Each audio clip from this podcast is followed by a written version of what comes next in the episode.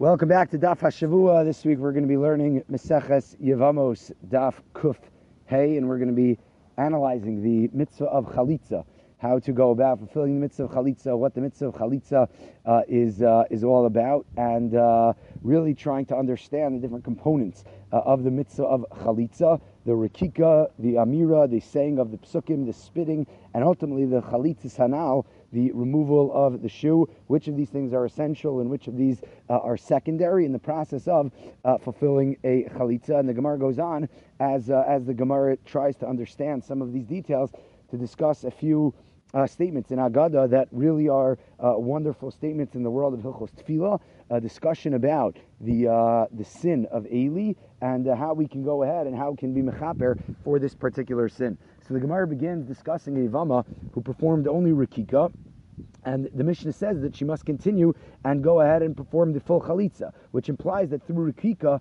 just through spitting, she's going to be disqualified from Yibum. She's taken herself out of the Parsha uh, of Yibum. And we know that according to Rabbi Akiva, who's of the opinion that Rekika is not an essential part of the Chalitza, you can't say that spitting is going to alone go ahead and sever the Zika, that there's still going to be a Zika that's going to exist. And uh, according to Rabbi Akiva, so the spitting Uh, is uh, is essential. The the spitting is uh, is fundamental, but the spitting is not uh, not uh, not uh, not going to do the entire trick. And the Gemara then brings a b'risa that describes that if she goes out and she does the chalitza sanal, she removes the shoe but doesn't spit or do the kriya, that the chalitza is going to nonetheless uh, be valid in such a situation. And if she spat but didn't remove the shoe or say the psukim, so there's no possibility that the chalitza took place and the yibum is still possible. There's still potential to fulfill yibum. The yibum can still happen. The Gemara then tries to identify who was the author of the b'risa and tries to discuss the differences between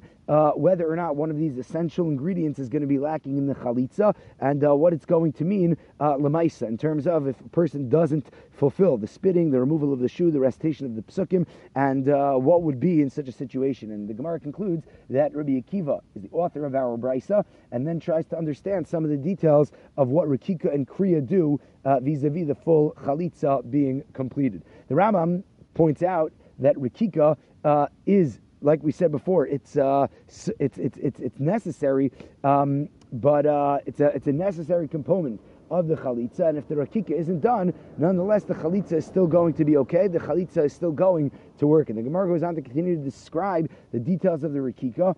And uh, in terms of the grander yibum, so the Gemara concludes that uh, in order, in terms of the order, uh, the Rekika and the chalitza are going to take place.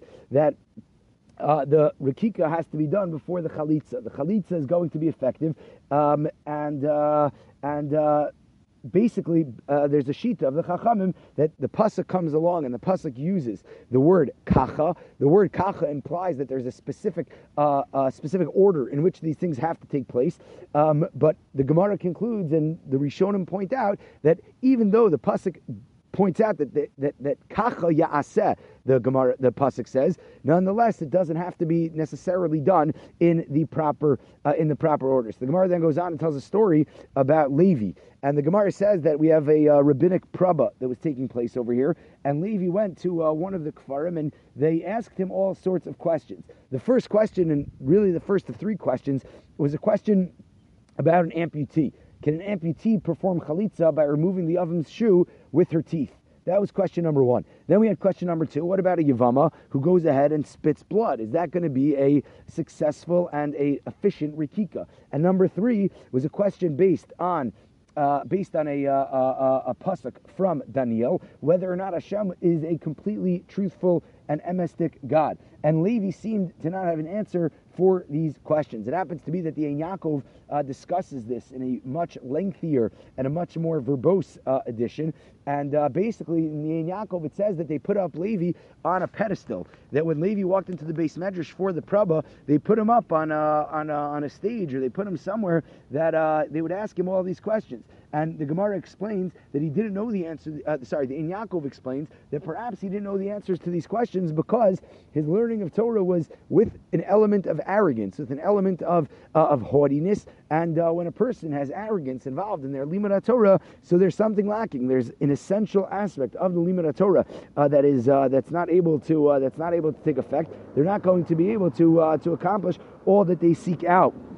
Uh, all that they seek out to accomplish. It happens to be that in the third question, the question of Kadosh Baruch Hu being truthful, the Pasuk of Daniel, so um, the Gemara presents uh, an answer to this question as to whether or not the uh, as to whether or not everything uh, everything here was truthful, and whether or not Hashem is a truthful uh, a truthful God. And um, and uh, the Gemara goes on to uh, to explain the midos of Emes in the uh, in the realm of our relationship with.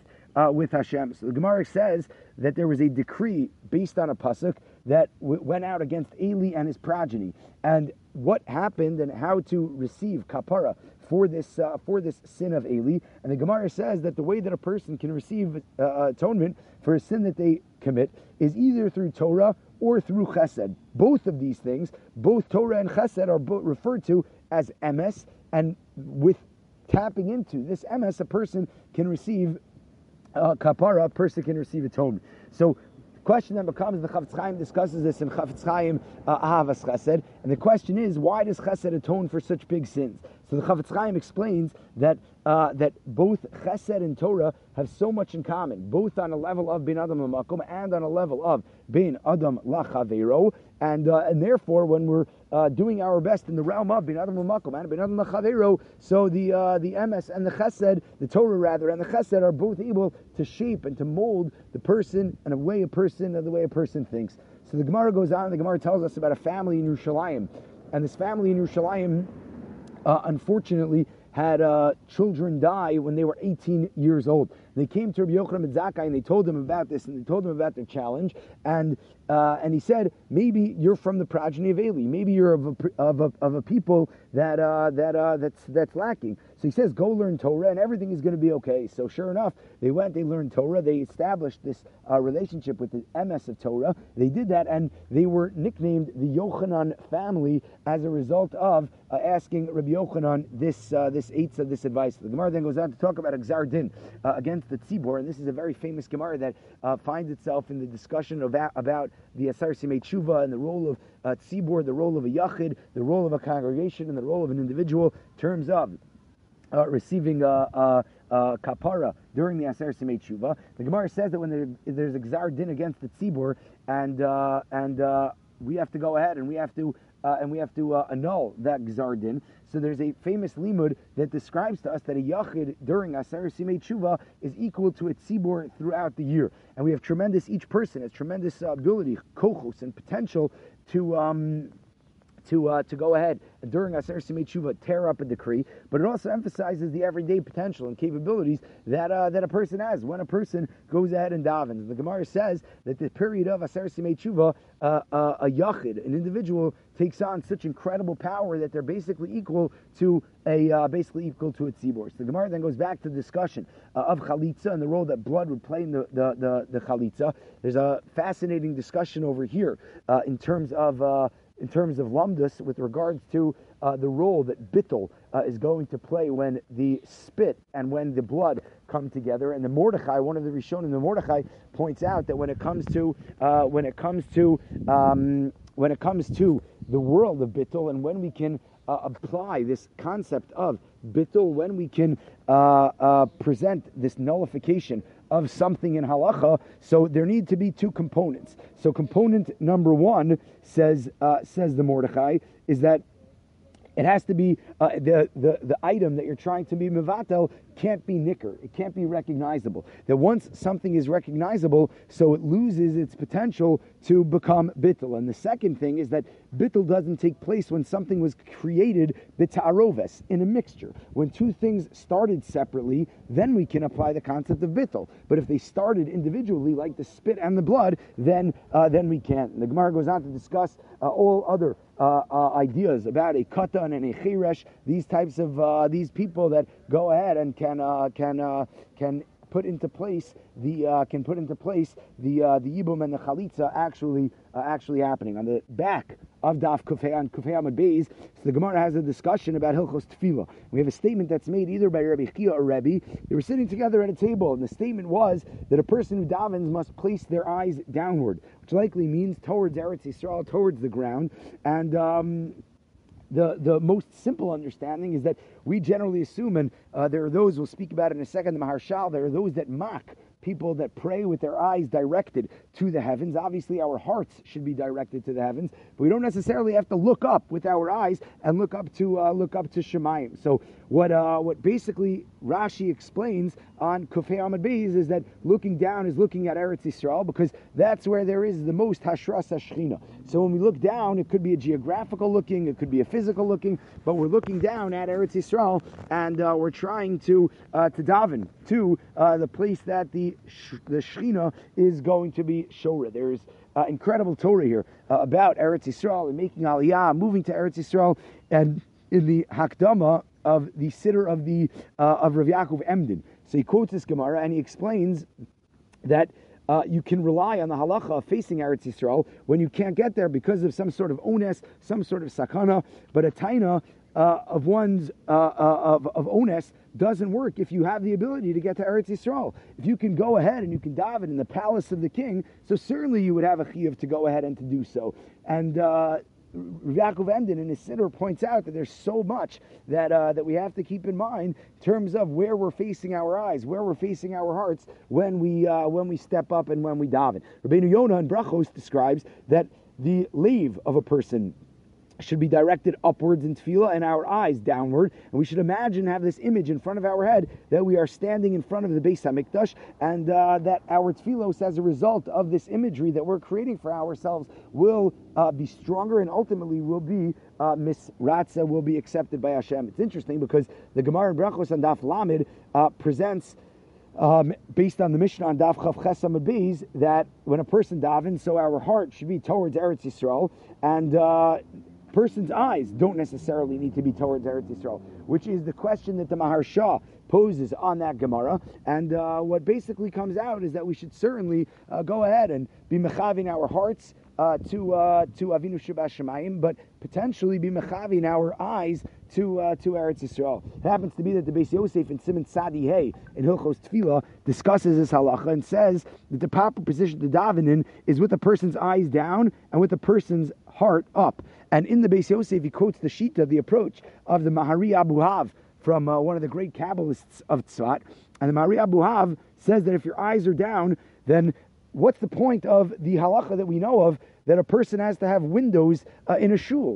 Why do we need windows? What's the goal of the windows in the shul if we're supposed to be looking down, if our eyes are supposed to be uh, facing uh, facing, uh, facing the ground? And the Mari Abu Hav answers, and he says that there's a balance, that we have to pick our eyes up to look outside and see what's going on outside and around us. And uh, we have to make sure that we're both including the uh, what's what's what's beneath us, what's within us, as well as that which is external to us in our tefillos, uh, in the things that we are davening, uh, that we are davening for, that we are davening about. And the Maharshal and the Yamshel Shlomo and the Mishnah Brura all have these discussions about what it means to look down, to look straight, to look up. And the Maharshal, like I said before, so the Maharshal actually mocked people that only looked down, uh, uh, that only looked up rather, and said that this is, uh, we, we think that that's the natural way of prayer. But he says that that's not necessarily so.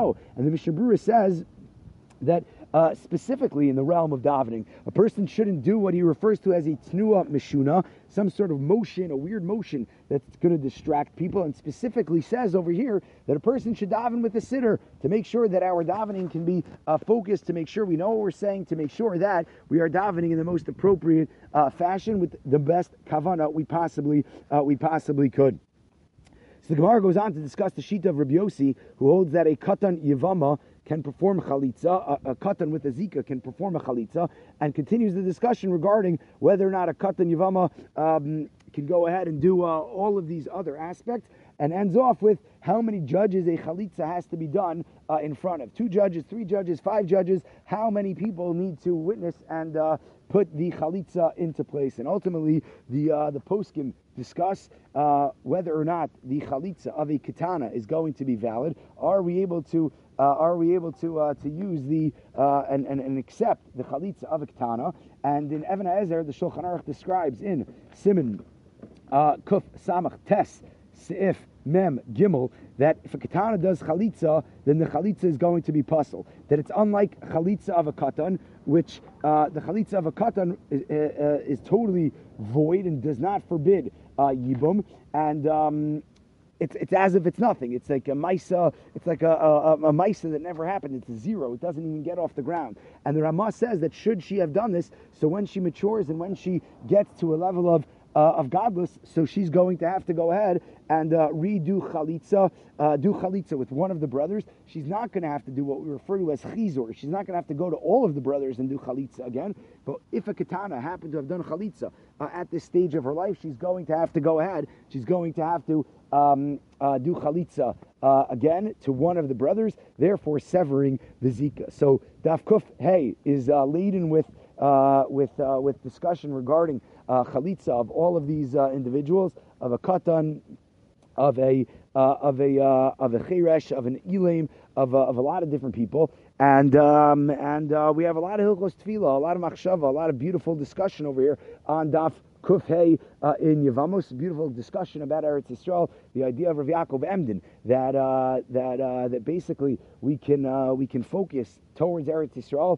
But that's only if we can't be there, and if we have the opportunity to be there, then most certainly we should uh, we should make our way and daven in the palace of the king. And some beautiful uh, ideas regarding davening, our focus, our heart, our mind, the kavana that we uh, that we have, the things that we uh, that we think about when we daven, and the focus that we're supposed to have when interacting with Avinu Shebashamayim. And that rounds up Sech Yevamos Daf Kufei.